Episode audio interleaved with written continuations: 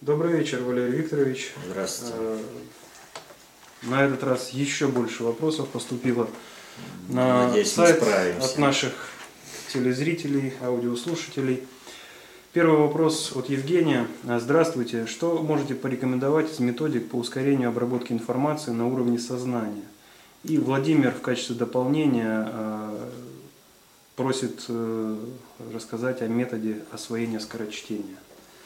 Ух, это долго рассказывать о методе освоения скорочтения.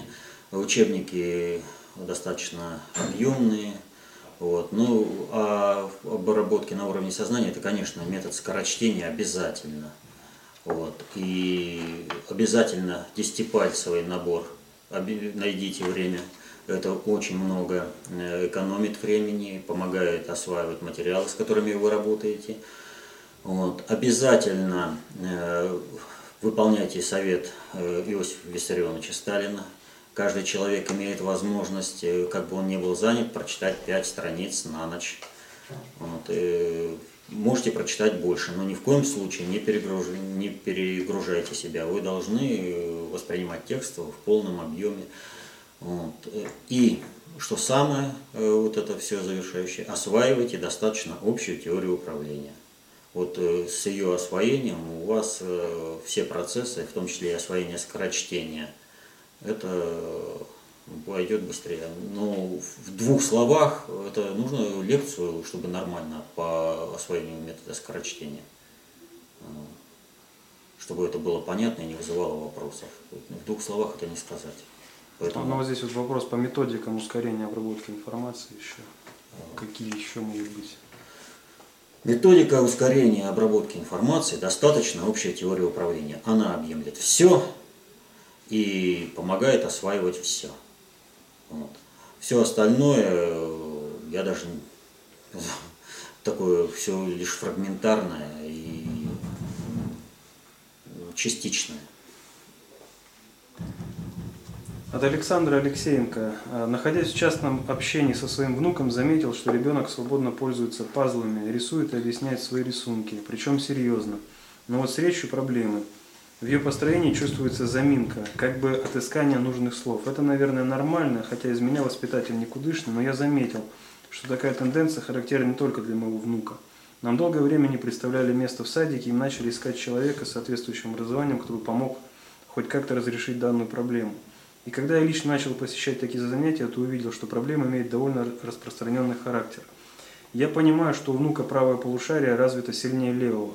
Но в чем причина такого массового отклонения от нормы? Хотя, помнится, и раньше были логофеты, восстанавливающие речевые функции у детей садиковского возраста. Как это можно объяснить с позиции КОП? А все очень просто. Дети – это продукт нашей э, социальной системы. Сейчас дети воспитываются большей частью телевизором и мультфильмами. Мультфильмы предоставляют э, ребенку уже готовый образ без необходимости формировать этот образ, а скудость речи, использованной в мультфильмах, и вообще скудость речи, использованной в СМИ, э, не позволяет ребенку э, к его уже сформированному, вернее, формирующемуся мировоззрению подбирать соответствующие термины, чтобы у него формировалось соответству- соответствующее миропонимание. Вот раньше эта проблема решалась э, за счет э, постоянного общения родителей с ребенком, ну, большей частью, конечно, если были возможности э, дедушки и бабушки, за счет э, чтения сказок детям. Э, Когда читаешь ребенку сказки, то он сам строит образы, и ему помогает в этом отношении тот взрослый, который разъясняет некие там непонятные вещи, то есть дополнительное слово какое-то непонятное или еще там какое-то явление непонятно. Ребенок по мере понимания своего вот этого, он строит э, образы и тут же получает э, адекватное м, терминологическое обозначение этого образа. То есть у него растет словарный запас. Вот, сейчас э, люди очень сильно э, заняты. Все, и дедушки, и бабушки, и родители, и фактически э, сейчас все это возложено на телевизор и другие вот такие как бы костыли. Преодолеть вот, э, вот этот э, момент э, ребенку можно двумя способами. Ну, один я уже сказал. это чтение. Причем чтение на некотором этапе можно заменить, вот в советское время были постановки аудиоспектаклей, вот. Но лучше все-таки какое-нибудь чтение сказок актерами. То есть не многоголосое, не, не, где много людей участвуют, где звуковые спецэффекты есть, а когда читает один человек и варьирует голосом различные там, ну, в диалоге, он варьирует голосом, представляя собеседников. Вот это ребенку помогает гораздо больше. То есть, если у вас нет самому возможности читать ребенку на ночь, э, то можно предоставить, вот ставить такое. Но очень помогает и очень необходимо действовать, это использовать э, диафильмы. Вот до сих пор есть э, компания, которая распространяет э, снятые еще в советские времена диафильмы. Выбор диафильмов очень большой. Это для ребенка очень большое подспорье.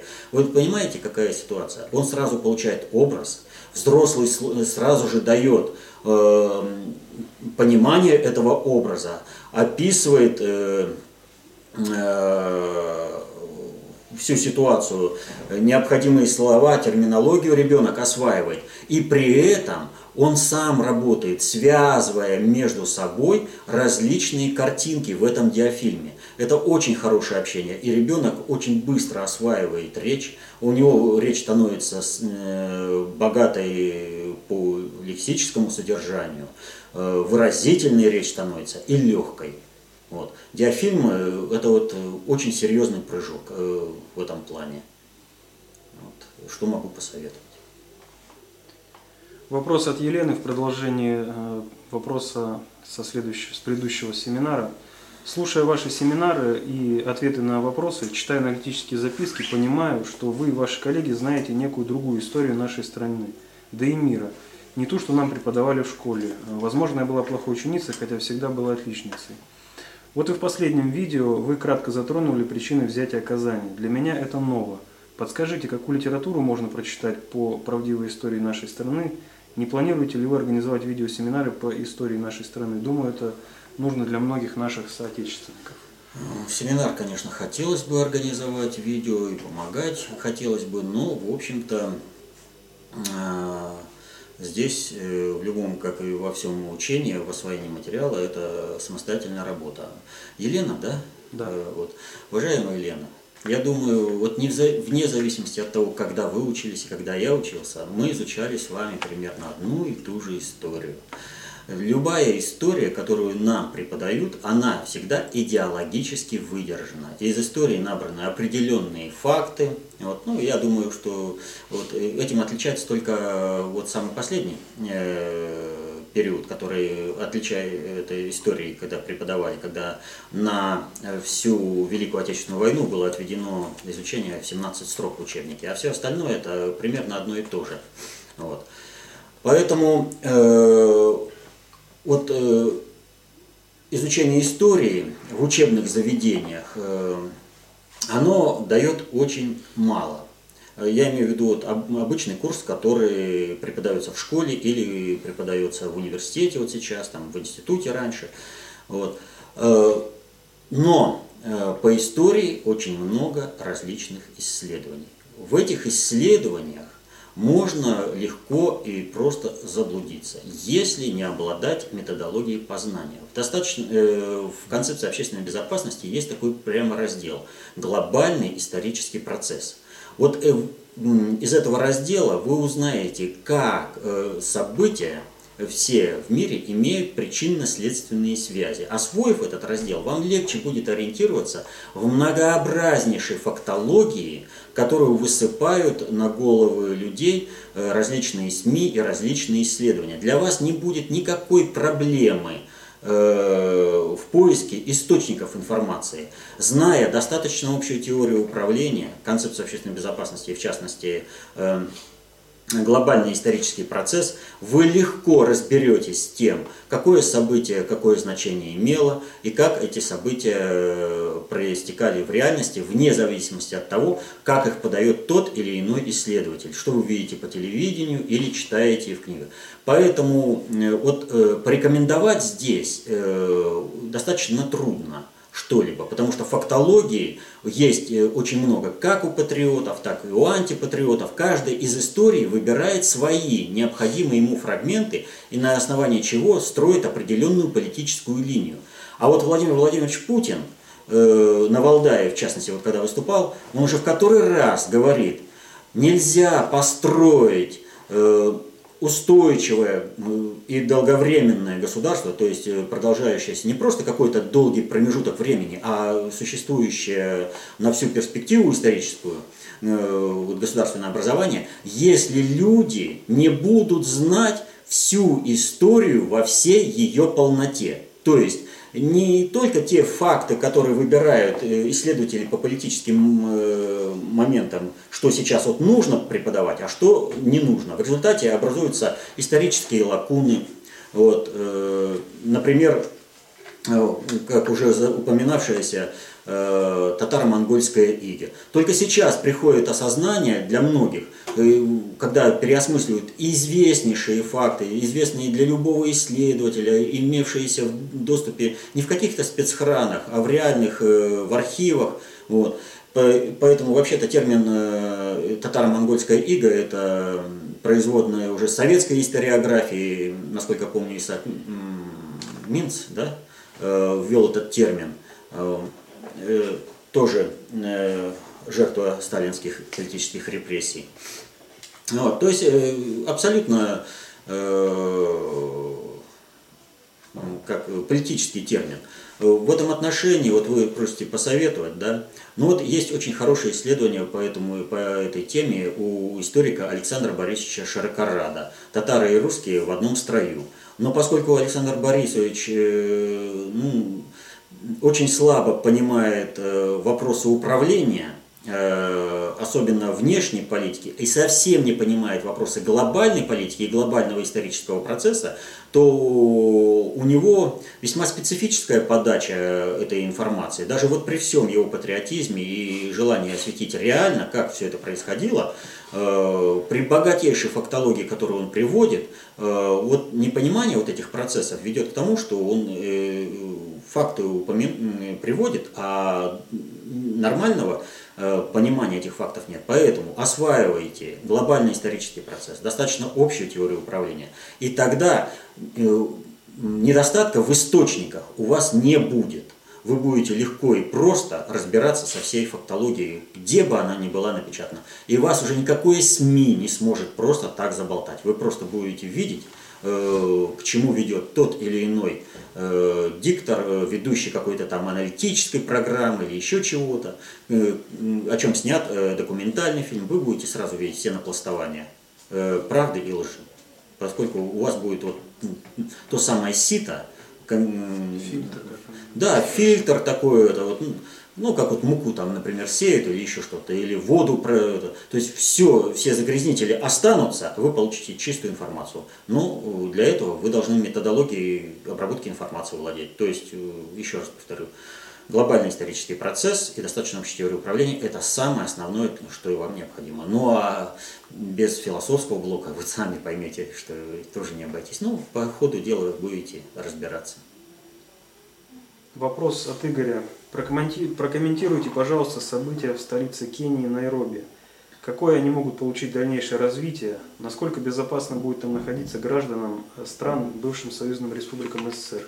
в частности прибалтийским. Спасибо. А, да, вообще вот люди на уровне, э, на бессознательных уровнях э, оценили, что это очень странный теракт, который произошел в Найроби, в Кении. Э, вот за каждым терактом всегда имеется какой-то заказчик. Вот у теракта в Кении явного как заказчика, как такового, Э, не имеется, вот, э, что высвечивают средства массовой информации по реакции различных стран, предполагается только какие-то определенные реакции, да, ну, например, что за этим стоят Соединенные Штаты, но Соединенным Штатам э, для того, чтобы войти в Кению, можно было бы использовать гораздо более ранние события, и, для, и поводов было гораздо более больше, чем вот сейчас этот международный терроризм, и Соединенные Штаты в Кении ну как сказать, вот тогда, когда, если бы они, скажем, вошли бы в 2007 году, вот, э, то это совершенно иное по своему силовому содержанию государства Соединенные Штаты. А сейчас это совершенно другое. Так вот, э, что там происходит? И там явная рука глобального предиктора, который использует э, как государственные спецслужбы, так и некий вот этот вот международный терроризм. Почему Кения? Кения в настоящее время осуществляет деятельность э, наподобие создания Евросоюза. Уже сейчас реально э, получилась э, такая ситуация. Кения объединила вокруг себя сделала уже такой как бы Восточноафриканский союз. Это Уганда, Руанда, Бурунди и Танзания. Причем в результате этого они стали достаточно динамично развиваться, особенно Кения. Вот. И достаточно сказать, э, что несмотря на то, что там говорят беспорядки и всякие и прочее, то на Танзанию и на Кению приходится примерно половина всех туристов, э, посещающих Африку, я не имею в виду Магриб. Магриб это отдельно. Так вот, э, Кения очень богата природными ископаемыми. Сам теракт произошел сразу же после ну, через несколько дней после того, как кенийское правительство заключило договор с Китаем о развитии своей инфраструктуры. То есть э, вот в настоящее время э, стоит вопрос о постройке трансконтинентальной, трансафриканской железнодорожной магистрали э, из Кении до Нигерии в Лагос. Вот. Также вот сейчас Судан прорабатывает э, договоренности с Россией по постройке еще одной трансконтинентальной э, трассы. Это несколько э, севернее, из Судана до Сенегала. Вот, то есть это две параллельные железные дороги, которые дадут резкий скачок в развитии Африки. Кения богата, я уже говорил, различными природными ресурсами. В частности, в последнее время было открыты богатые месторождения редкоземельных металлов до 10% общемировых запасов, а Китай э, добывает 90% э, всех редкоземельных металлов на планете. То есть у Китая есть очень серьезный интерес. И Китай э, имеет очень серьезный интерес в Кении. Значит, следующий момент – Э, вот если, когда Кения э, стала э, государством независимым, то они начали с того, что стали выдавливать белых. Они везде должны были как бы построить негритянскую так республику. Но достаточно быстро они сообразили, что без получения опыта и технологий, которые несет белый человек, европейский имеется в виду, связанный с европейскими технологиями, Кения не сможет развиваться. И когда Зимбабве, бывшая Родезия, пошла по пути раннекенийскому, когда белых плантаторов просто выкидывали из своих домов, а э, фермы отдавали неграм, э, там образовалось очень большое количество белых э, жителей Зимбабве, бывшей Родезии, и бездомных, и безработных, то есть нищих э, в самом прямом смысле. Зимбабве, как вы знаете, Родезия, из процветающей страны, которая обеспечивала продовольствием всю Южную Африку, превратил, да не только в Африку, они, из Родезии поставлялась э, та же самая клубника в Великобританию. Э, это очень о многом говорит. Но. Э, она очень быстро превратилась э, в нищую страну, и сейчас в Зимбабве э, булка хлеба стоит в несколько раз больше килограммов самых там триллионов этих зимбабвийских долларов. Вот, то есть очень большая. Так вот, я к чему это рассказал? Дело в том, что кенийское руководство примерно в начале 90-х годов, воспользовавшись тем, что основное внимание как ведущих э, игроков на внешнеполитических аренах, так и глобального предиктора было связано э, с наведением определенного порядка управления в России на постсоветском пространстве э, в Европе. Так вот, кенийское руководство не без управления со стороны глобального предиктора, пошло на возрождение своей экономической мощи. И стали, пошли по такому пути, стали, например, вывозить белых безработных из Зимбабве, фермеров, давать им наделы э, в Кении, для того, чтобы Кения стала развиваться. И в результате этого, вот сейчас зайдите, у нас э, в магазинах кенийский чай не редкость, чего не было раньше. То есть экономика Кении стала подниматься. На основе этого подъема вокруг Кении стали э, группироваться слабые страны. Ну, Руанда и Бурунди, ну, страны это же вообще ничего. Ну, Уганда ну, тоже богатая э, природными ископаемыми, но в то же время не способна себя защитить. А вот объединенные с Кенией, они получают и выход к океану, к морю, и транспортную инфраструктуру, и возможность э, коллективной защиты своих природных ресурсов и своей, своего суверенитета. Вот. Э, так вот, Кения как бы сейчас является вот этим центром концентрации управления э, Восточной Африки. Это осталось незамеченным э, мировым демократическим сообществом. И тут же, вот сейчас все руководители Кении, они являются подследственными Международного уголовного суда в Гааге. То есть вот посмотрите, как только Кения начала развиваться, так так люди, которые наиболее активно стали работать в этом плане и проявили свой патриотизм, они тут же стали фигурантами вот этих вот э, всех гаагских трибуналов. Э, что же касается собственно вот этого теракта, то э, здесь есть такая вещь. Вот э, неважно, ты из Прибалтики, не из Прибалтики, обратите внимание, как убивали эти террористы. Во-первых, террористы, за исключением одного, все остальные пришли. Вот. Один кенийц был этим проводником, все остальные пришли. Они требовали назвать, кто ты, если ты мусульманин, то скажи, там, э, как звали мать пророка и все прочее. А если ты там чуть замешкался, ну, может быть, стресс у человека, то тут же пулю в лоб. Вот. А белые уничтожались просто по факту того, что они белые. Э, неважно, американец, э, британец, неважно кто, просто уничтожались. И теракт произошел в супермаркете, который называется Westgate. То есть ворота на запад или западные ворота. Этим самым показывается, что Западу эксплуатировать природные ресурсы Кении недозволительно. Ни в какой мере. Этими ресурсами будут разбираться, э, этими ресурсами будут управлять те, э, кто организовал вот этот самый теракт. Но в то же время теракт, повторю, является определенным знаком Китаю и России – вот, со стороны глобального предиктора. А вот этот же теракт и показывает, почему до сих пор Соединенные Штаты на такой лакомый кусок, как Кения, не покусились. Вот. А, они, и вот смотрите, что произошло.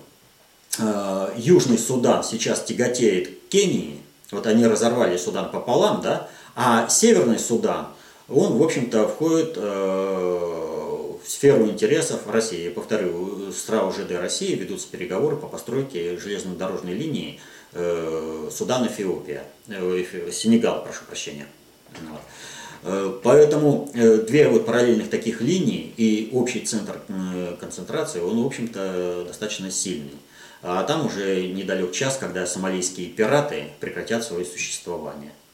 Вот. Ну, Аш-Шабаб, она одна из самых крупнейших, э, между прочим, браконьерских организаций. То есть они зарабатывают деньги на том, что убивают э, носорогов, э, слонов и этим промышляют. Два вопроса от Сергея. Да, закончить. Никого не пожалеют. Вот в этом плане. Весь вопрос только заключается в следующем. Насколько западные страны на уровне внешней политики – осознают вот этот сигнал и полезут или не полезут в Кению. Вот. Но пока что Международный уголовный суд в Гааге очень сильно лезет. Первый вопрос от Сергея.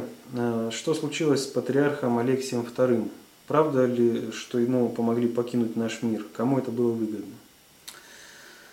Э, вот насколько Я знаю, необходимости помогать патриарху Алексию II покинуть наш мир не было никакой.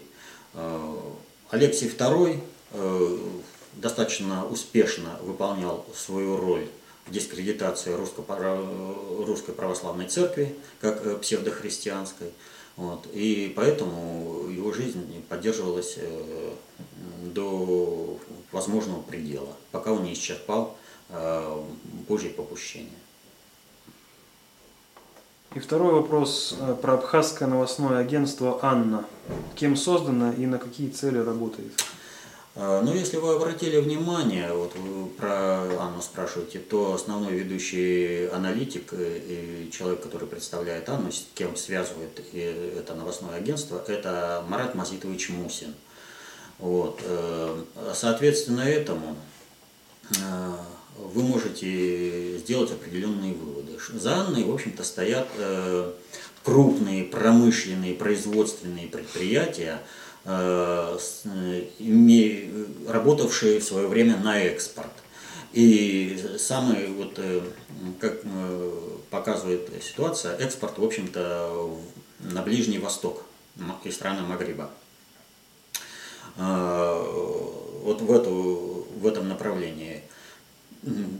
Эти кланы они по факту являются патриотическими, поскольку они являются производственными, и они в свое время были кинуты мировой закулисой. То есть, э, осуществляя определенный экспорт, они часть э, средств складировали на Западе, но поскольку производство в России никому не было нужно, то когда началась э, вот эта перестройка, перестрелка и реформы соответствующие, то производственные капиталы там были, в общем-то, можно сказать, конфискованы. Повторю, производство в России никому не было нужно. Вот. И вот эти кланы, они выполнили роль э, осла, который пошел на перестройку, э, сдачу интересов э, союзного государства СССР э, э, за той морковкой, которая им так и не досталась. Э, ну, сделали определенный вывод, и сейчас они, в общем-то, заинтересованы в развитии экономики России – Э, на других э, отношениях вот судно-ростовщический процент, хотя они не отвергают полностью, но тем не менее они его хотят поставить э, в определенные рамки, как бы использовать его в собственных целях. Вот. Имеют они определенные претензии на, так скажем, властные перспективы здесь, в России. Но это так претензии. Что еще здесь можно добавить по этому поводу? Ну, в общем, э, интерес внешнеполитический, в общем-то, и с кем связаны, как с, э, с третьим миром. То есть это достаточно серьезная сила и достаточно патриотическая сила. От Юрия Казакова пришло э, достаточно большое сообщение.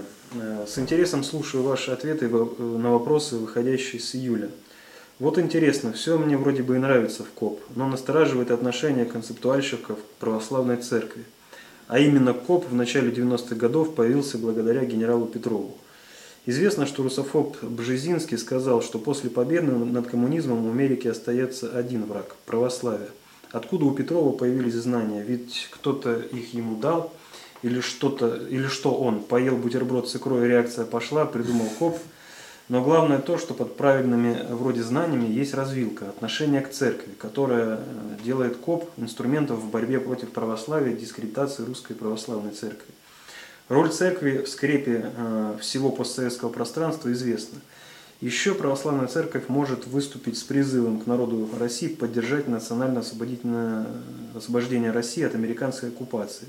Тем более пример. Патриарх Герман, поддержавший Пожарского и Минина, не с этим ли связаны постоянные нападки на православную церковь в последнее время? И не является ли КОП замаскированным инструментом разрушения православия, созданным американскими идеологами наряду с ведущими э, в тьму веков ведистами и всякими старославянскими, созданными в пику церкви и единственной целью раскола единства русского народа?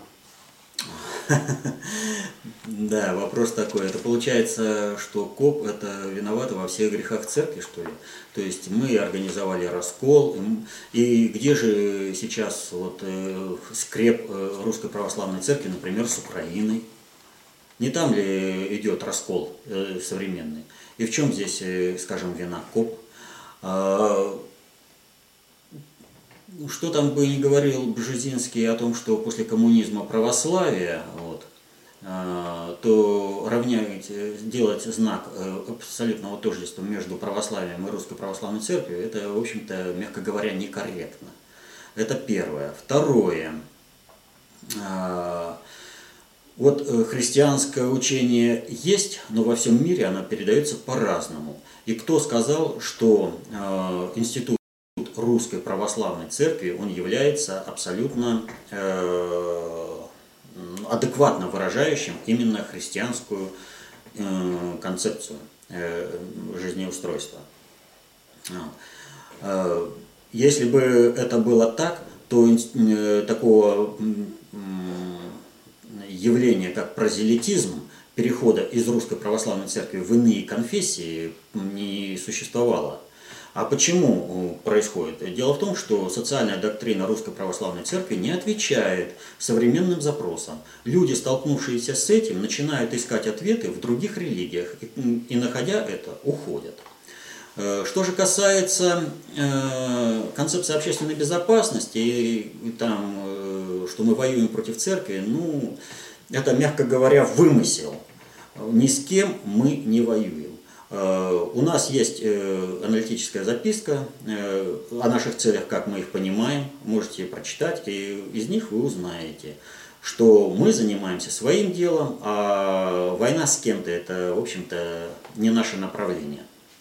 Что же касается наших взаимоотношений с церковью, то первая работа, написанная после «Мертвой воды», была «Вопросы иерархии Русской Православной Церкви». Обратите внимание на название – то есть, выявив нестроение, э, концептуальное идеологическое э, вероучение, которым пользуется, и социальной доктрины, которой пользуется русская православная церковь, мы обратились непосредственно к иерархии русской православной церкви. То есть это фактически был э, как бы теологический э, спор, разговор.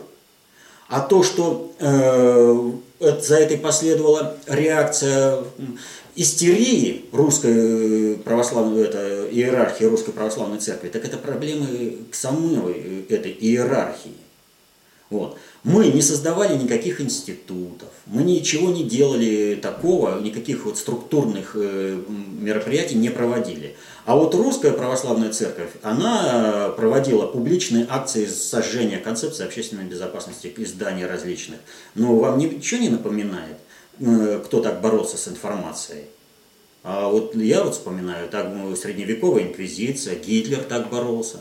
Вместо э, содержательного ответа и осмысления о том, э, что же произошло, и почему такой взгляд на вещи есть, который был предъявлен иерархии Русской Православной Церкви, вот, Э, иерархия Русской Православной Церкви, она забилась просто в истерике. Но это их проблема, это не наша проблема. Мы поставили вопрос, э, каждый думающий человек по совести, по своей, по своей нравственности оценит это, примет, не примет. Мы же никому не навязываем. Вот в этом э, проблема. Понимаете? Э, и психовать в этом отношении можно только в том случае, что иерархия Русской Православной Церкви признала правоту поставленных перед нею вопросов. Но по своей нравственности решать эти вопросы она не хочет. И вот задавали вопрос о смерти Алексия II, да, э, предыдущий. А я вам скажу еще один момент. Значит, Иоанн Санкт-Петербургский и Ладожский. Ведь сначала ну, работа называлась «Вопросы э, митрополиту, митрополиту Санкт-Петербургскому Ладожскому Иоанну и иерархии Русской Православной Церкви». Тогда митрополит иерархии э, Санкт-Петербургской Ладожский Иоанн, он э, позиционировался как суперпатриот. Ну просто вообще суперпатриот. Вот ему были предоставлены эти документы. После того, как э, эти вопросы ему были предоставлены, э, у него покачнулось здоровье. А умер он, освещая банк. А вот Иисус-то ростовщиков не терпел. А он банк освещал, когда умер. Вот после этого и с Алексием начались проблемы. То есть был, была предъявлена информация, вся информация дается свыше. Бог, он язычник и разговаривает с каждым человеком языком его жизненных обстоятельств. Каждому человеку вовремя приходит информация, на которую человек должен ответить по своей совести и по своей жизни. Вот как отвечает русская иерархия Русской Православной Церкви, так она и получает не от нас, а свыше. И получает не в том плане, что вот там мы что-то заставляем их ответить или нет. Вот они, э, как ведут проповедь, они получают то, что у них э, разбегается паства. Она, вы что думаете, вот э, большинство паствы читало вот эти вопросы? Да ничего подобного. Вот большинство паствы, которое ушло от Русской Православной Церкви, что-то слышало о концепции общественной безопасности? Да ничего подобного. Они не находят ответа своим э, вопросам, в социальной доктрине Русской Православной Церкви и потому уходят. Поэтому воевать с Русской Православной Церковью нечего. Как и, впрочем, и с другими религиями мы не собираемся воевать. Ни с кем мы вообще не воюем. Вот это я повторю. Вот. И еще ну, повторю то, что э, Русская Православная Церковь – это социальный институт людей, которые определенным образом трактуют христианскую э, доктрину. Э, и которые э, сказали, что они православные.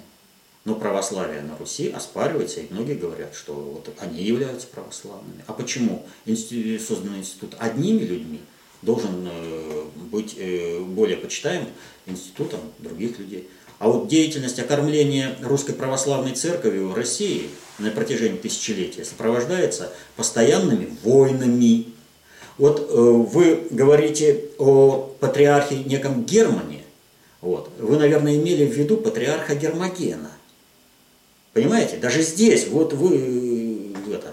Но патриарх Гермоген, э, будем считать, что он действительно патриот и вдохновлял Минина и Пожарского да, во времена смуты. А кто смуту-то организовал? Что мы должны забыть э, роль патриарха Иова – роль патриарха э, Филарета или настоятеля чудового монастыря в Москве, э, воспитавшего Гришку Отрепьева архимандрита Пафнутия, ну, вы извините, здесь, э, в общем-то, история не на вашей стороне. Один патри... патриарх был за Россию, и то только потому, что оказался в заточении по в процессе деления власти. А ведь перед этим он выступал за то, чтобы э, в России бояре и люди присягнули польскому королевичу Владиславу. А после того, как в определении властного пирога он оказался в заточении, он стал писать письма, призывающие изгнать поляков.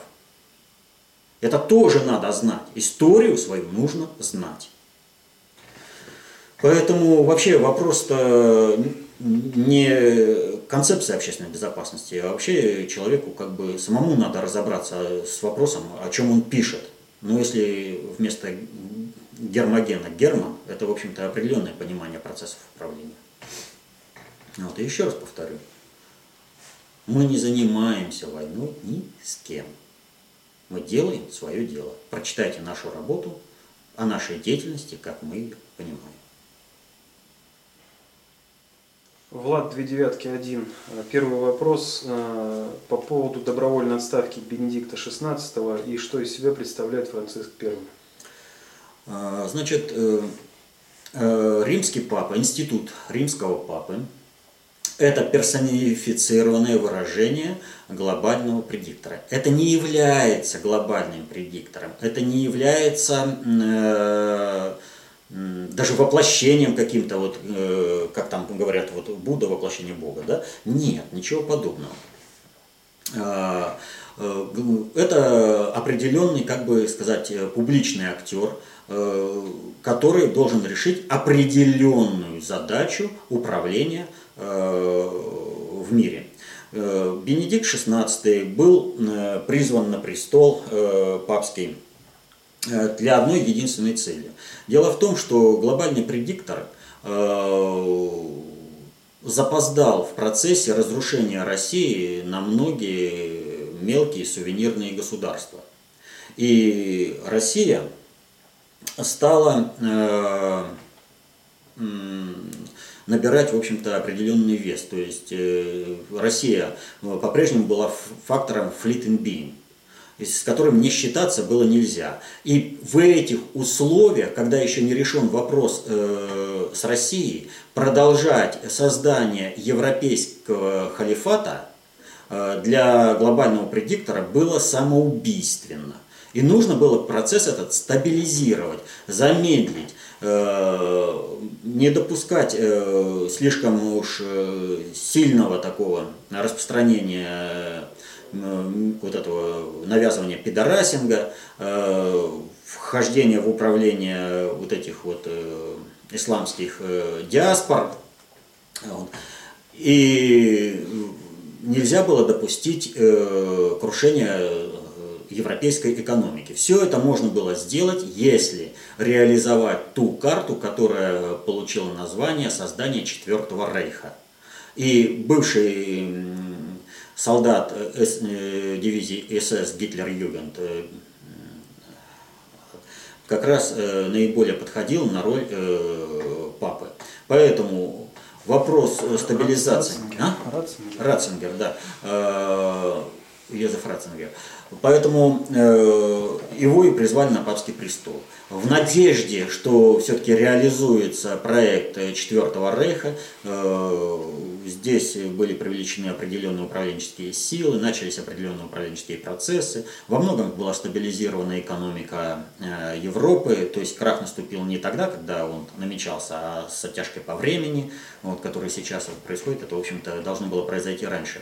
Вот. Э, и было на некоторой степени поставлен заслон распространению мирового пидорасинга и разрушения семьи. Но э, он свою роль выполнил, и более того, в своей уверенности в том, что они строят э, Четвертый Рейх, вот, они зашли слишком далеко. Поэтому Бенедикта XVI очень так мягко ушли, для чего пришлось им напрячь и Банк Ватикана – то есть высветить очень серьезные финансовые потоки. А, Франциск II, э, ой, Франциск I, да, вот, э, он сейчас занаряжен на решение проблем в Латинской Америке. Вот. У каждого своя задача. А в общем, институт папства, повторю, это персонифици... Э, как бы вот э, персонифицировано, что ли, выражение э, глобального предиктора евразийского крыла. Так же, как кто она? Королевская семья Великобритании – это атлантическое крыло персонифицировано. Это не равно глобальному предиктору. То есть за этим институтом кроется как определенный штаб управления, через который решаются определенные задачи. И второй вопрос от Влада. Что вы скажете о деятельности сатирика Михаила Задорнова? Представляет ведические кланы э, внутри России. Э, и не так уж он и патриот. Если вы посмотрите, то о русском народе он отзывается очень и очень нелестно. Вот. И он призывает э, смеяться. Но смех, вот зло высмеивать, но, но зло осмеянное не перестает быть злом. Э, просто у человека снимаются защитные механизмы перед реализацией этого зла. Вот э, по такой методике работает э, Михаил Задорнов. Чаплину в свое время Да, Чаплину поставили. не зря поставили памятник в Швейцарии. За его роль и фильмы о великом диктаторе, о Гитлере. И ведь мир не воспринимал Гитлера как что-то такое серьезное, с чем потом пришлось столкнуться. Вопрос от Ивана, точнее вопрос предложения по поводу эгрегора Украины. Всем известно, что Украина это наша окраина, но также ее название созвучно с кражей «Украли Украину». Как вы яхту назовете, так она и поплывет. Может, надо ее переименовать, а то она куда-то не туда плывет. Давайте для начала между собой начнем ее называть как-нибудь по-другому. И начнем таким образом потихоньку формировать ее новый эгрегор. А то она так и будет всю э, свою историю украденной. И вернется домой, только если мы сможем ее украсть у Евросоюза. Как именно назвать, я не знаю. Может попробовать, например, Киевская Русь? Не надо ничего красть, не надо ничего изобретать. Киевская Русь, в общем-то, жила. Нужно восстановить старый эгрегор. Вот э, раньше ведь как было? Малороссия, Белоруссия Великороссия. И в термине Малороссия нет ничего оскорбительного. Для каждого человека есть малая родина и есть большая родина. Э, Малороссия, то, что сейчас называют Украиной, является малой родиной для всего российского государства. Поэтому ничего оскорбительного, повторю, в этом нет. И но это нужно не столько нам как бы навязывать термины, вообще навязывать ничего не надо, а это нужно, чтобы сам народ Украины пересмотрел ту матрицу, в рамках которой он работает. Но если вот сейчас, э, признавая, что вступление в Евросоюз э, принесет Украине неисчислимые беды, э, потому что Россия, выполняя определенные положение таможенного союза, Евросоюза, э, Евразийского союза, вот, э, больше не сможет поддерживать экономику Украины, э, тем не менее все аналитики выступают и предприниматели выступают за то, чтобы вступить в Евросоюз. Вот я читаю, когда выступления предпринимателей Украины – которые заявляют, да, Евросоюзу наша экономика не нужна, наши предприятия не нужны, но нужно вступать в Евросоюз, потому что тогда э, мы покажем свою гордость перед Россией. Да, э, производство на Украине умрет. И все надеются, уговаривают друг друга и говорят, а вот если нам там дадут половину тех денег, что дают э, Греции, мы все здесь будем в шоколаде, нам и работать не надо будет. Вот как сами себя убеждают предприниматели – и люди. В результате этого, ну, с какой радости будут давать Украине? Но ведь уже показывают конкретно, что Украина для Евросоюза ничего вообще не значит. Это просто э, определенный рынок сбыта для определенных товаров. Вот. Э, но в мер емкость этого рынка сбыта будет определяться экономической устойчивостью. Никто не собирается Украину кормить. Ну никто. Нормальный братский союз с Россией их не устраивает, а вот рабские отношения по отношению к Евросоюзу, ну, что поделаешь.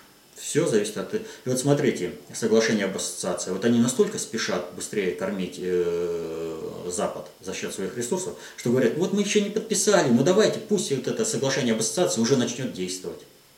Ну пусть начинает действовать. Украина, он уже начинает распродавать свои земли. 3 миллиона гектар э, собирается продать э, в долгосрочную аренду Китаю. Ну, ну, ребят, вы вообще, о чем вы говорите? Вы представляете, что вы сдаете 7% своих земель сельскохозяйственных? Почти 8. Это сколько судеб коснется? С какой целью? Вы что думаете, Китай будет использовать ваши земли рачительно – не так, как использовали белые колонизаторы земли э, в Северной Америке, не так, как китайцы пытаются использовать земли в России, когда они определенными химикатами за несколько лет землю выкачивают так, что на ней вообще ничего потом не растет. Вы знаете, сколько полей уже уничтожили китайские предприниматели таким способом? А какого качества в результате продукция вырастает? И вы добровольно идете на это, вы торгуете своей землей. Вы готовы идти в любое рабство, да? Я не знаю. Здесь выбор людей. Мы за них ничего не сделаем. Мы свое доброе отношение и свою помощь братству готовы оказать. Но если ее не просят. Вопрос от Степана. А, первый. А, как вы оцениваете деятельность историка-социолога Фурсова Андрея Ильича? Э, Фурсов э, говорит меньше, чем он знает. И говорит ровно в той степени, в какой степени уже молчать нельзя. Молчать нельзя глобальному предиктору евразийскому крылу. Что показывает, в общем-то, по степени оглашаемой информации о том, что Фурсов участвует э, вот в этом глобальном процессе перехвата управления над Россией с патриотической точки зрения. Ну, как оцениваю? Положительно оцениваю деятельность Фурсова. Э, в результате того, что он имеет большую аудиторию, достаточно серьезный авторитет, он фактологией определенной насыщает э, общество, он формирует э, определенное информационное поле. А вот если мы дадим методологию понимания тех фактов, которые он э, дает, вот если люди освоят эту методологию, мы-то ее даем, вот, то деятельность Фурсова будет носить однозначно патриотический характер для России. И второй вопрос от Степана. Почему тип строя психики демонический, а не эгоистический? И в чем разница? Разница в том, что любое животное эгоист, что животные обладают э, демоническим строем психики. Эгоизм присущ э, всем типам, всем нечеловеческим типам психики. В то же время э, демонизм может спокойно наступить на горло собственной песни, то есть на горло собственному эгоизму, если это необходимо его кланово-корпоративным интересам в той мере, как он их понимает. Я надеюсь, ответил на это. Криптор 0101 спрашивает, что вы можете сказать о работе Антона Баумгартена «Третья Барбаросса» под редакцией бурцев.ру? Э, просмотрел по диагонали, желание тратить время на чтение этой работы у меня не возникло. Вопрос от Самойлова Владимира. Задавал этот, уже этот вопрос, возможно, не ко времени, так как не опубликовали. Вы э, напишите тогда, я пойму и не буду задавать. Не понял, может не успел войти в лимит вопросов с, по прошлому семинару, скорее ну, всего. На все вопросы, которые Ну приходят. да. Э, как по вашему ощущению, можно ли считать настроение, описанное в третьей подсказке предисловия к доту, физической связью с Богом на уровне биополей – или еще каком-то. На практике в этом настроении меняются рефлексы от животных к человечным. Нет. Э, человек, вот э, рефлекс это приобретенные э, стереотипы реагирования на стандартные раздражители. Человек не собачка Павлова, и человек всегда реагирует на, на, даже на один и тот же раздражитель с элементом творчества. Поэтому сказать, что человек э, приобретает какие-то рефлексы, чтобы человеческие, это просто невозможно. Что же касается настроения, то да, здесь именно настройка на Вседержителя, на Бога. Вот. Э, вот смотрите, вот есть настройка у телевизора, у, у радиоприемника. Ну вот раньше вот вообще было, крутишь, да, гетеродинчик, и подстраиваешься на волну. Вот то же самое примерно должно быть. Э, вот в этих подсказках э, в предисловии к доту, в общем-то, методика работы с, с учебником достаточно общей теории управления изложена. Поэтому если вы будете настраиваться именно так, как рекомендовано в этой подсказке, вы будете настраиваться именно на диалог с Богом, а не с эгрегором. Вопросы от товарища. Первый. Как вы относитесь к деятельности Александра Севастьянова и пропагандируемой им идеи неизбежной перестройки России в национальное русское государство? Ой, Севастьянов позиционирует себя как теоретик русского национализма, родитель. Интересов русского народа. Одно могу сказать, с такими родителями интересов русского народа русскому народу врагов иметь не надо. Он за благо выставляет все для русского народа, что хотят от России добиться враги России. То есть для того, чтобы Россия потеряла свою субъектность, даже не то, что на уровне глобальной политики, но даже на уровне внешней политики. Ну а по отношению того, насколько он русский патриот, то у него, например, субъектность э, такого образования, как Эстония, приоритетнее по, по отношению к субъектности такого образования, как Россия. А ведь э, Эстония вообще такое образование абсолютно искусственное – и существовало, существует как перепускной буфер. Вот почему сейчас проблемы у прибалтийских республик? Потому что мы сейчас не пользуемся их транспортными путями. Раньше, вот, э, когда была в 2018 году образована Эстония, то это были единственные порты, через которые имелась связь с Запада. То есть, ну, представьте себе, большевистская Россия, которая всех буржуев закопаем, и буржуи, которые имеют технологии, тех, технику, ресурсы, необходимые вот этой большевистской России. Значит, нужен какой-то буфер. Вот этими буферами и были прибалтийские республики. Такую роль они выполняли в начале 20 века, такую же роль они начали выполнять в конце 20 века. Но сейчас, если э, что в начале 20 века, э, по мере исчерпания необходимости вот поддержания этих республик, э, буферов, вот исчезли они, необходимость в них, и они тут же стали снова частью России. То же самое примерно сейчас идет. Но если раньше это было осуществлено военно-политическим путем, то сейчас, э, ребят, э, жите, живите и кормитесь сами. А, как экономические субъекты, они не жизнеспособны. Все, что они сейчас э, выполняют, это базы НАТО. То есть, пожалуйста, женщины и мужчины обслуживают их сексуальные интересы и другие, так скажем, бытовые интересы солдат базы НАТО. Вот на все это заинтересовано. Все остальное больше никого не интересует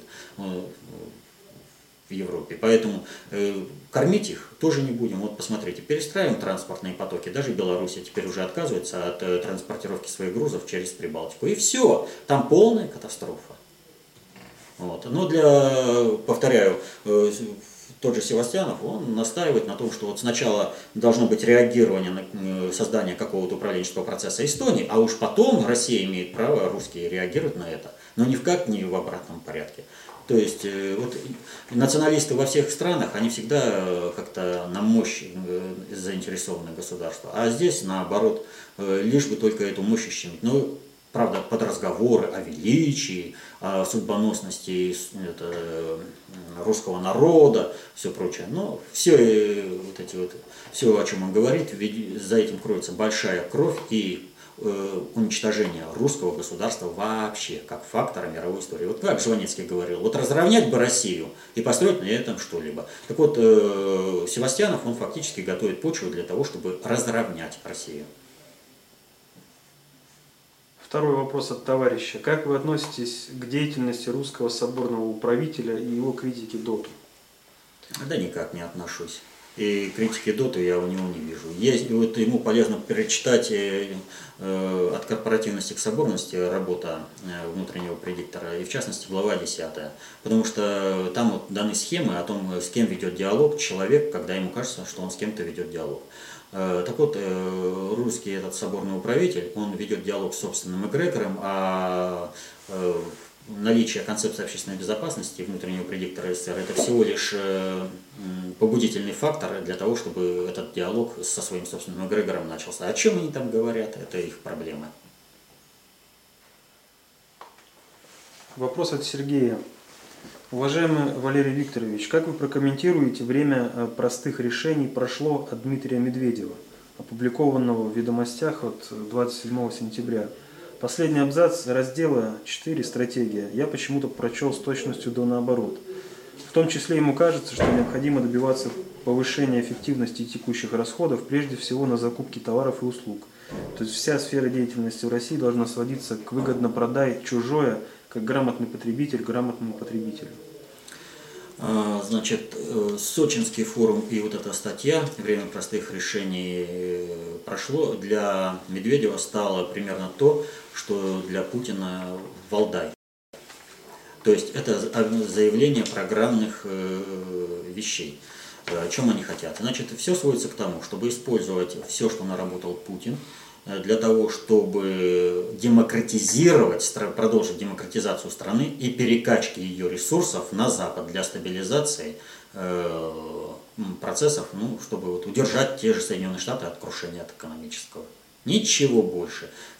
Все, что он предлагает, это вообще просто э, ну, одно его предложение, что мы больше не будем поддерживать создание рабочих мест в регионах, это, это настолько насыщена ненавистью к русскому народу, э, к России, что ну, просто дальше некуда.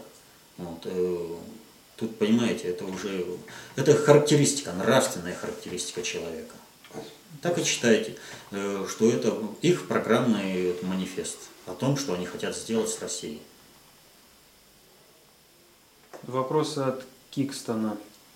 Первый. Ваш комментарий к решению суда по делу бывшего партийного руководителя китайского мегаполиса Чун Цин Бо Силая.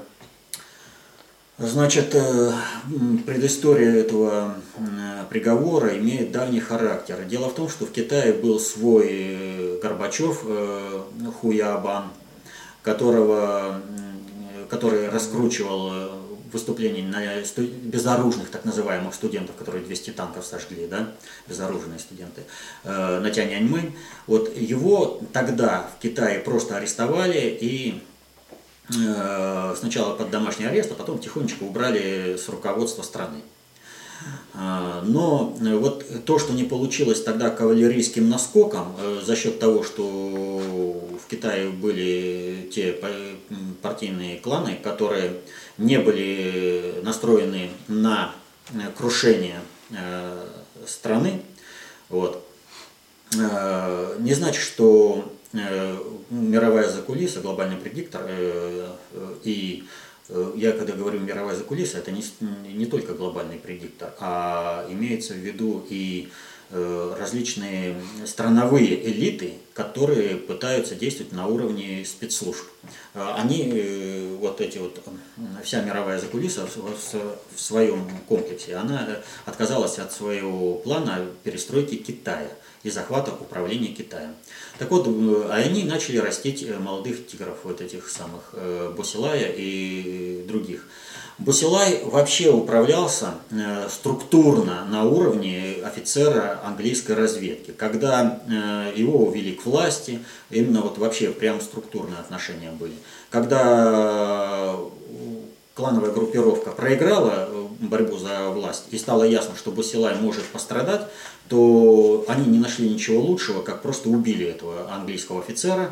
И вот за это убийство жена Босилая получила смертный приговор суда, смертная казнь с отсрочкой на два года. Вот. А сейчас э, Босилай получил э, пожизненное заключение. Э, то есть о чем идет речь? Речь идет о том, что в настоящее время государственное управление, кланы Китая, которые осуществляют государственное управление Китаем, испытывают мощное давление извне. И им предстоит выбрать определенный внешнеполитический вектор для того, чтобы экономика и политика Китая, а китайское государство очень сильно больно, вот многие заблуждаются в реальной экономической и военно-политической мощи Китая. И если Китай не лечить, он рухнет сам под э, э, давлением э, тех болезней, которые в получили в результате вот этого э, социокапиталистического пути развития. Так вот, Китаю предстоит выбрать определенный вектор э, внешнеполитической ориентации. На кого ориентироваться? Казалось бы, выбор очевидный на Россию, потому что Россия никогда не грабила Китай, и Россия всегда относилась к Китаю по-партнерски. Вот. Ну, скажем так, вот э, в то время, когда э, свершилась Октябрьская революция, все страны в Китае имели посланников. И только советская Россия направила в Китай посла. Это совершенно иной дипломатический уровень, совершенно другое отношение. Вот. Э, Поэтому, казалось бы, все очевидно. Но Китай прекрасно видит. Был президентом Путин, Россия медленно вставала на свои ноги, но тем не менее она вставала, защищала свои интересы, и, естественно, Россия была надежным партнером для э, стран третьего мира, в том числе и Китая. Но пришел президент Медведев, и тот э, стал перед Западом, чего изволите. Вам подать Ливию, пожалуйста. Вам подать э, цены на газ, которые Россия добывает, вы будете назначать, пожалуйста, подавайте. Вам уничтожить э, авиацию России, пожалуйста. Вам нужно уничтожить космонавтику России, да пожалуйста, все пожалуйста. Ничего не жалко для того, чтобы мне вы доверили рекламировать кетчуп на Западе. Вот. Э, подумаешь, какая это Россия. То есть Китай прекрасно понимает устойчивости и перспективы э, прогноза в том, что Россия по-прежнему будет э, суверенным государством и будет э, проводить глобальную политику, у Китая нет никакой. А жить-то надо, что ориентироваться на один день. Поэтому э, Басилаю сделали пожизненное заключение. они, они приговорили как жену к расстрелу. То есть это фактор э, последующего договора с глобальным предиктором в обход мировой закулисы в лице различных государств, имеющих свои частные интересы в Китае. И второй вопрос от Кикстона. А, предоставьте, пожалуйста, развернутое объяснение взаимосвязи между мыслящими преимущественно левым или правым полушариями и, соответственно, исходя из этого, левшами и правшами. Не понял вопроса. Вообще не понял. Э, знаете, вот о том, что левое полушарие – это абстрактно-логическое мышление, а правое – процессно-образное, так уже дети в школах пишут такие рефераты. И в чем это заключается? Что левое полушарие отвечает за правую руку, так скажем, а э, правая за левую, то есть зеркалит. Это, ну, вопрос вообще непонятно. Если имеется в виду то, что э, э, как это влияет на нравственные качества людей, то это никак не влияет э, по той простой причине, что э, конкретно вот выраженных э, очень мало э, людей, да, э, леворуких, праворуких. Вот. А вообще это формируется в результате социализации примерно где-то вот у ребенка к третьему-пятому классу и не, не является полностью как бы доминирующей, поскольку в чем-то может быть праворуки, в чем-то может быть леворуки. Это определяет развитие социальной суперсистемы. Вот, в частности, вот выражается, например, смотрите, вот оружие создается в России и создается в Германии. В Германии затвор делается под правую руку, а в, Гер... Ой, это в России. в России под правую руку, а в Германии делается под левую руку.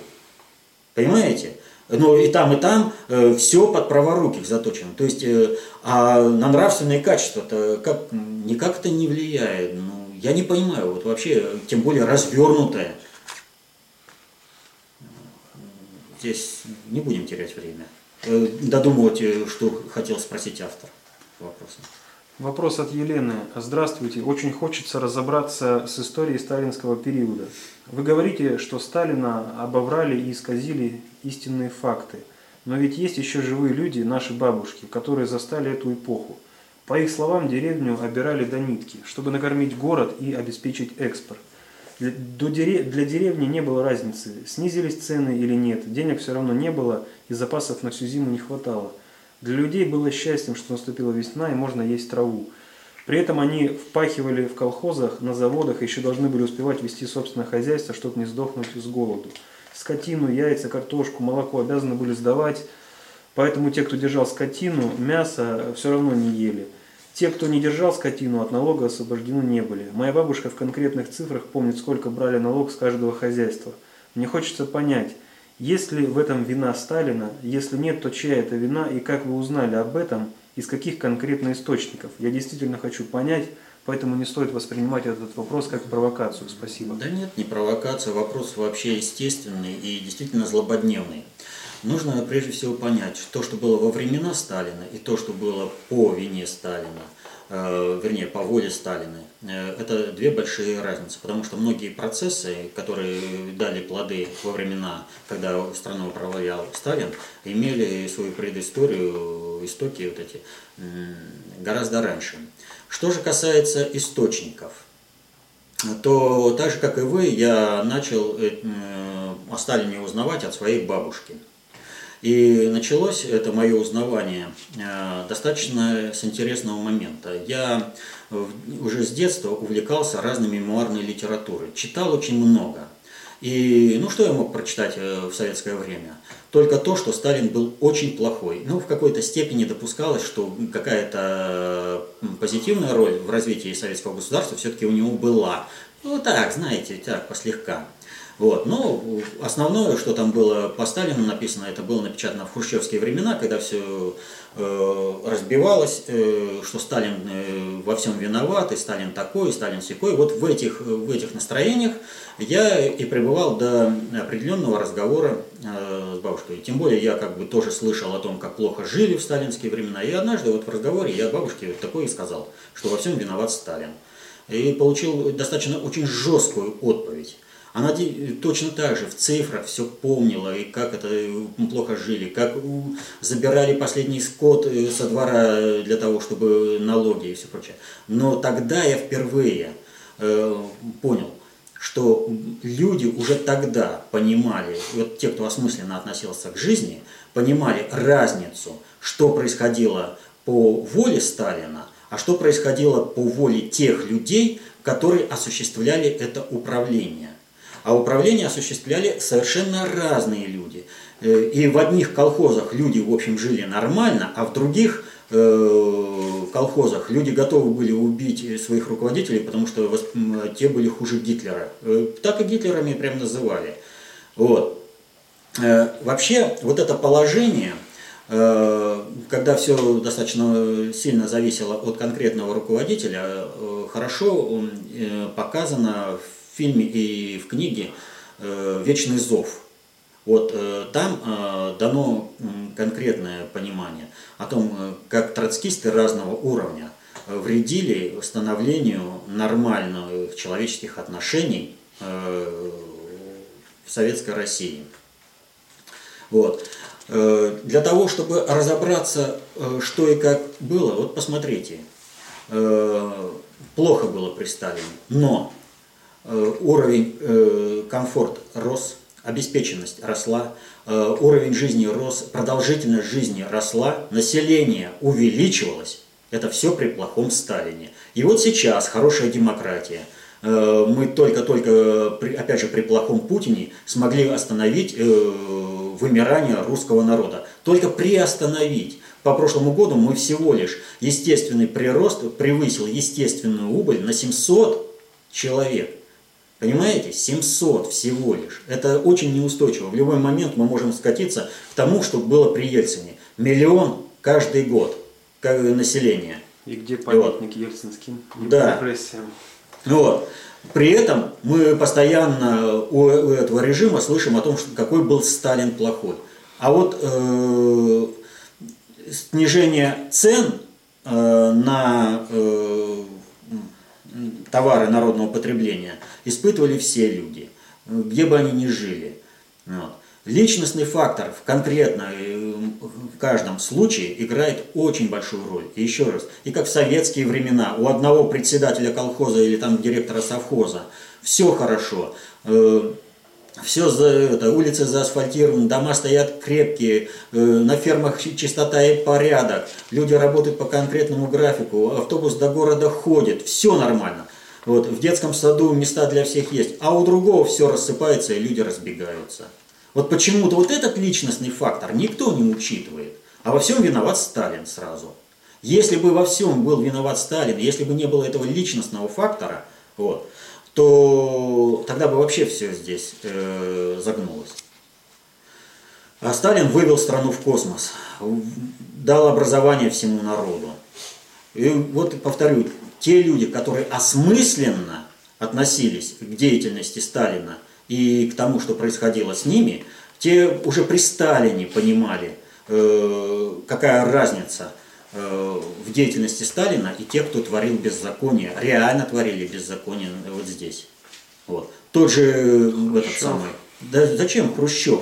Э, тот же этот, э, кто называется, Брежнев, чьи времена были самыми сытыми, как бы такие и благостными, да, за счет того, что было достигнуто при Сталине. Ведь он практически организовал голод в Молдавии, потому что он забрал все зерно, сказал, вам привезут а ничего не привезли. Но зато он, э, как партийный руководитель, был очень хорошим. А тех руководителей, которые отказывались ему содействовать в ограблении колхозов, он наказывал. Но потом, когда сталинские реформы дали плоды, Брежнев, э, что ты, хороший руководитель, при нем сыто было и хорошо. То есть надо вообще видеть, вот я говорю, что есть разные процессы когда что было при вот, процессе, которые дают свои плоды, э, скажем, в определенный период, ну как вот, например, э, благополучие э, при Брежневе или какие-то проблемы при Сталине, и в том, в чем реально виноват руководитель государства. А ведь вы еще не забудьте и простую вещь. При Сталине было не только низкое качество управления, но были и конкретные враги построения социализма в России – Причем враги не на уровне каких-то там белых недобитков, которые хотели бы уничтожить, а на уровне идеологических противников, коммунистов, членов партии, высших руководителей, которые считали, что невозможно построить э, социализм в отдельно взятой стране, а потому, значит, нужно экономику обрушить в этой стране, для того, чтобы революция перекинулась на другие страны. Иначе сытый народ не будет воевать. Вот сейчас э, коммунистическая партия по этому поводу, вернее, по этому же сценарию строит свою агитацию. Чем хуже, тем лучше. Это оттуда, все идет оттуда. И вот эти тенденции надо было переломить, и Сталин их успешно переломил. Э, для того, чтобы еще, говорю, разобраться в деятельности Сталина, изучайте достаточно общую теорию управления, глобальный исторический процесс. И тогда э, вот фактологию, которую вываливают и враги Сталина, и друзья Сталина, вы будете читать критически и понимать, где какие процессы имели реальное место, их роль э, вообще в управленческих процессах и какие плоды они приносили в какой промежуток времени. Вопрос от Валеры. Здравствуйте, Валерий Викторович. Информация к размышлению. Очень разные люди. Общая любовь к своей родине и к своему делу. И уход. Петров Константин Павлович 21 июля 2009, Левашов э, Николай Викторович 11 июня 12, Угачаев 5 марта 13, Анатолий, Анатолий Рахлин 7 августа 13, первый тренер Путина, Гребенкин Владимир Степанович 25 сентября 13, руководитель Федерации закаленного спортивного зимнего плавания – этот список можно и продолжать, и дополнять. Эта война что делать? Вот вообще, холодная война, она никогда не прекращается. Вот сколько существует человечество, столько и существует холодная война. Холодная война – это война интересов. А вот э, вообще очень интересно, как бы построен вопрос. Это вот мартиролог, он приведен к чему? Ну здесь еще Нету. небольшие стихи, просто для вечная память. Ты кончил жизнь, жизни путь, герой. Ох Теперь твоя начнется слава. Лучший изгоев достоин смерти. А вот зря вы не прочитали. Вот теперь становится понятно к чему. Это уже сразу и эпитафия. Это что, как бы намек на то, что мы занимаемся с определенными последствиями. Так я вам скажу так. Если вы работаете в русле Божьего промысла, или хотя бы стремитесь э, работать в русле Божьего промысла, то кризисность э, процессов вокруг вас будет неуклонно снижаться. И Бог отведет от вас руку врага, замышляющего худого, худое. Вот на пророка Мухаммеда было подготовлено порядка 10 очень крупных покушений, которые не состоялись не по, по независящим от этих людей э, обстоятельствам. Вот. Безопасность каждого человека в его голове, в его поступках. Ну, я так понимаю, четыре вопроса от Никиты. Попробуйте покороче, чтобы успеть Давайте, остальные ответить. Постараемся. Э, первый. Здравствуйте, хочу спросить по поводу протоколов сионских мудрецов. Одни утверждают, что это сфальсифицированный сборник о всемирном заговоре евреев, другие придерживаются мнения, что протоколы соответствуют действительности. В материалах КОП пока ничего об этом не встречал. Ну как не встречали? Было, я сейчас не могу на скидку, но было. Значит, суть такова. Э, если ты что-то хочешь скрыть, то положи на самое видное место. Значит, э, глобальный предиктор сделал простую вещь э, сделал публикацию протоколов сионских мудрецов и сразу указания. Каких? Евреи, сионские мудрецы. И вот пока патриоты доказывают, что это написали евреи, а евреи обоснованно доказывают, что они этого не делали, все, что изложено в этих протоколах, спокойно Э, реализуется. То есть, таким образом, общественное мнение и противодействие реализации этим протоколам было отвлечено на бесплодную, э, на бесплодную деятельность по поиску вот этого структурного заговора. В общем, короче, для этого же, кстати, дается конспирология. То есть ищите какие-то там заговоры, структуры ищите, а управление идет совершенно другим, э, другой стороной. Ну, дальше вот вопрос Никита Протасов, вопрос один, вероятно, разные Никиты. Угу. Почему СМИ, в частности, Первый канал и Россия-1 в итоговых программах сливают продвигаемого ими же Навального? В выпуске от 15 сентября в итоговой программе «Вести» объявляют его агентом и сравнивают его предвыборную кампанию, программу с Геббельсовской. Также сливают США и их бездарную политику, западную педерастию и тому подобное. Выходит, США платит СМИ, чтобы они сливали их же самих, либо на канале «Два хозяина», либо собака кусает собственный хвост. Ни то, ни другое. А значит, э, все средства массовой информации находятся под э, вне российским управлением. И когда там появляются пророссийские материалы, это означает, что в данной конкретной ситуации э, в режиме ручного управления удалось реализовать какой-то проект. Навального сливают только лишь по одной причине. Сейчас Соединенные Штаты потерпели очень сокрушительное поражение на внешнеполитической арене казус Сноудена и последующие за этим события привели к тому, что э, Соединенные Штаты находятся сейчас э, как государство в определенной степени в дезорганизации. Говорят, вот э, Обама не выдержал такого нервного напряжения и уже два дня как лежит в нервной прострации. Вот. Ну, пока официального подтверждения этого нет, а средства массовой информации, ну, официальные, э, крупные, не сообщают об этом. Это пока сообщают, так скажем, инсайдеровские источники. Так вот, э, пока у Соединенных Штатов нет э, конкретных целей, пока у глобального предиктора идет выверение целей, Э, меняет вектор целей. Да? Э, у России есть определенный сформированный вектор целей, на основе которого осуществляется переход, перехват управления средствами массовой информации, вхождение в управление средствами массовой информации. А вы этот процесс видите в том, что вот, например, Навального сливают или появляется еще какая-то информация. Идет война э, за контроль над средствами массовой информации. Мы частично уже ответили на второй вопрос. Если Путин понимает значение СМИ как инструмента управления толпой, и пока не выходит перехватить действующие ныне СМИ, то почему не изыскать средства для массового создания правильных сайтов для, э, против оккупации, геноцида и продвижения их в сети? Одним Russia Today не обойтись.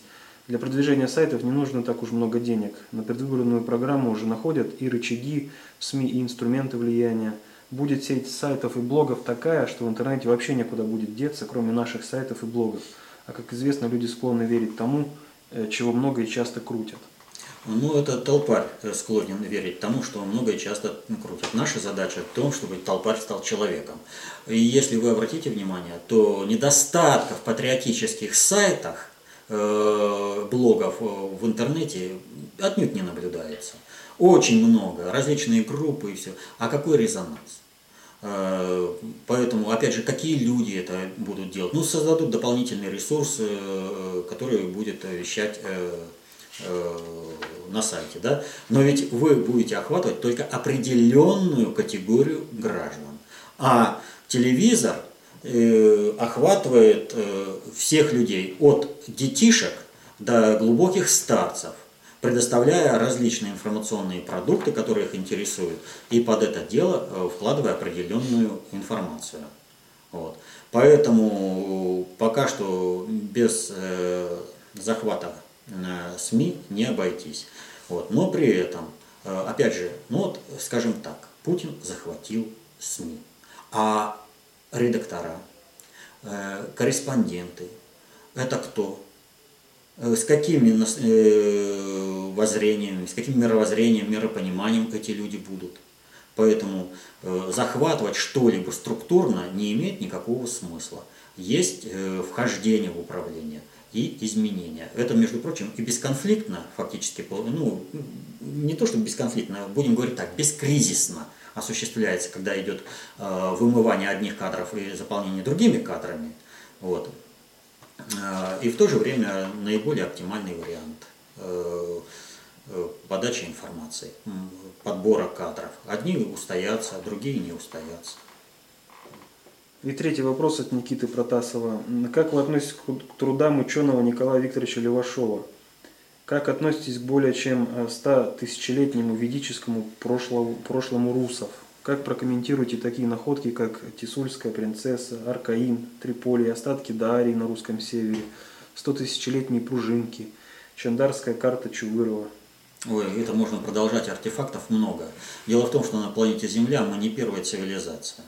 Предыдущие цивилизации, судя по всему, были биогенными и э, прекратили свое существование благодаря тому, что исчерпали долготерпение Божие, поскольку пребывали э, именно в состоянии Божьего попущения, не жили в русле Божьего промысла. Что касается Левашова, э, который на этих артефактах строит определенную концепцию управления – то вот так же, как и Севастьянов, имея таких защитников интересов русского народа, врагов русского народа, не надо. Он прекрасно справится с, те, с этой же задачей. Но недаром все-таки 15 лет прожил в Соединенных Штатах. Ну, о, о нем как раз шла речь. А... С, в том списке Петров, Левашов, да, Уга ну, Чавес и так далее. Ну, а Уга Чавес вообще троцкист. Он, у него теоретических разработок нет, у Левашова-то есть. Понимаете? А у Чавеса-то ничего, кроме качания эмоций, у него ничего. Он не смог подхватить интернацистские проекты, которые замкнут на Кубу. Не смог. Большой вопрос от Андрея Беспалько. Здравствуйте, Валерий Викторович. Изучаю ваши ролики и семинары. Благодарю вас за вашу работу. По мере сил и возможностей занимаюсь информационными уличными пикетами, передаю информацию в народ о национально-освободительном движении концепции общественной безопасности. Хотел бы вас спросить следующее. Когда вы говорите, что управленческая элита не выполняет 80% поручений Путина, а на уровне исполнения народом его поручения поддерживаются, то получается, что управленческая элита существует независимо от государя и народа России, то есть плавает в вакууме сама по себе – но как же тогда заставить, заинтересовать эту элиту работать на страну, чтобы она захотела эффективно работать? Как ее поставить э, на место? Ну и здесь предложение от Андрея.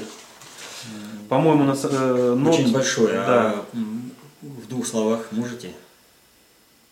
Ну, здесь о национализации э, Центрального банка, э, о восстановления суверенитета России, то есть тем, чем занимается национально-освободительное движение, и разве не полезно ли в данной связи и текущих условиях поддержать действительно государя России Владимира Путина и национально-освободительное движение, которое, повторяю, мирно, последовательно, спокойно и постепенно приводит к юридической революции, окончательному выходу России э, из-под э, Нет, э, поддержка нода и поддержка Путина, опять же, не, не, тождественно, не тождественно равные. Вот. В определенной степени, конечно, поддержка нода – это поддержка Путина, но в очень как бы, несущественной роли. Дело вот в чем. А, как э, поставить э, элиту под управление? Она не может э, существовать в каком-то вакууме и не зависеть. Она реально, через нее осуществляется управление по полной функции. С каким результатом, с каким качеством, это другой вопрос. Но если бы управленческая элита России свою функцию не выполняла, то государство рухнуло бы. Вот это надо понимать. И поэтому вхождение в управление может быть либо, вернее, как бы стабилизация управления может либо через вхождение в управление, когда в управленческую элиту вводятся народные кадры, как это делал в свое время Петр I или как это делал Сталин. Вот. Либо же согласиться с этой э, элитой на ее принципах. Вот по этому пути идет э, национально-освободительное движение. То есть вот мы, мы определенные цели имеем, задачи определенные имеем. Мы согласны на определенную инкорпорацию в себя представителей из народа, то есть чтобы мы не там не загнулись, да, но при этом, извините, приоритетными являются наши цели. Вот на это работает э, национальное освободительное движение, возглавляемое э, депутатом Федоровым.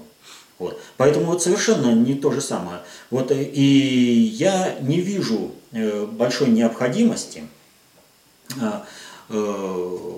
поддерживать именно НОТ в этом плане. По той простой причине, что элита, которая разграничивает свои интересы с интересами народа, управлять в интересах народа и поддерживать суверенитет народа не будет.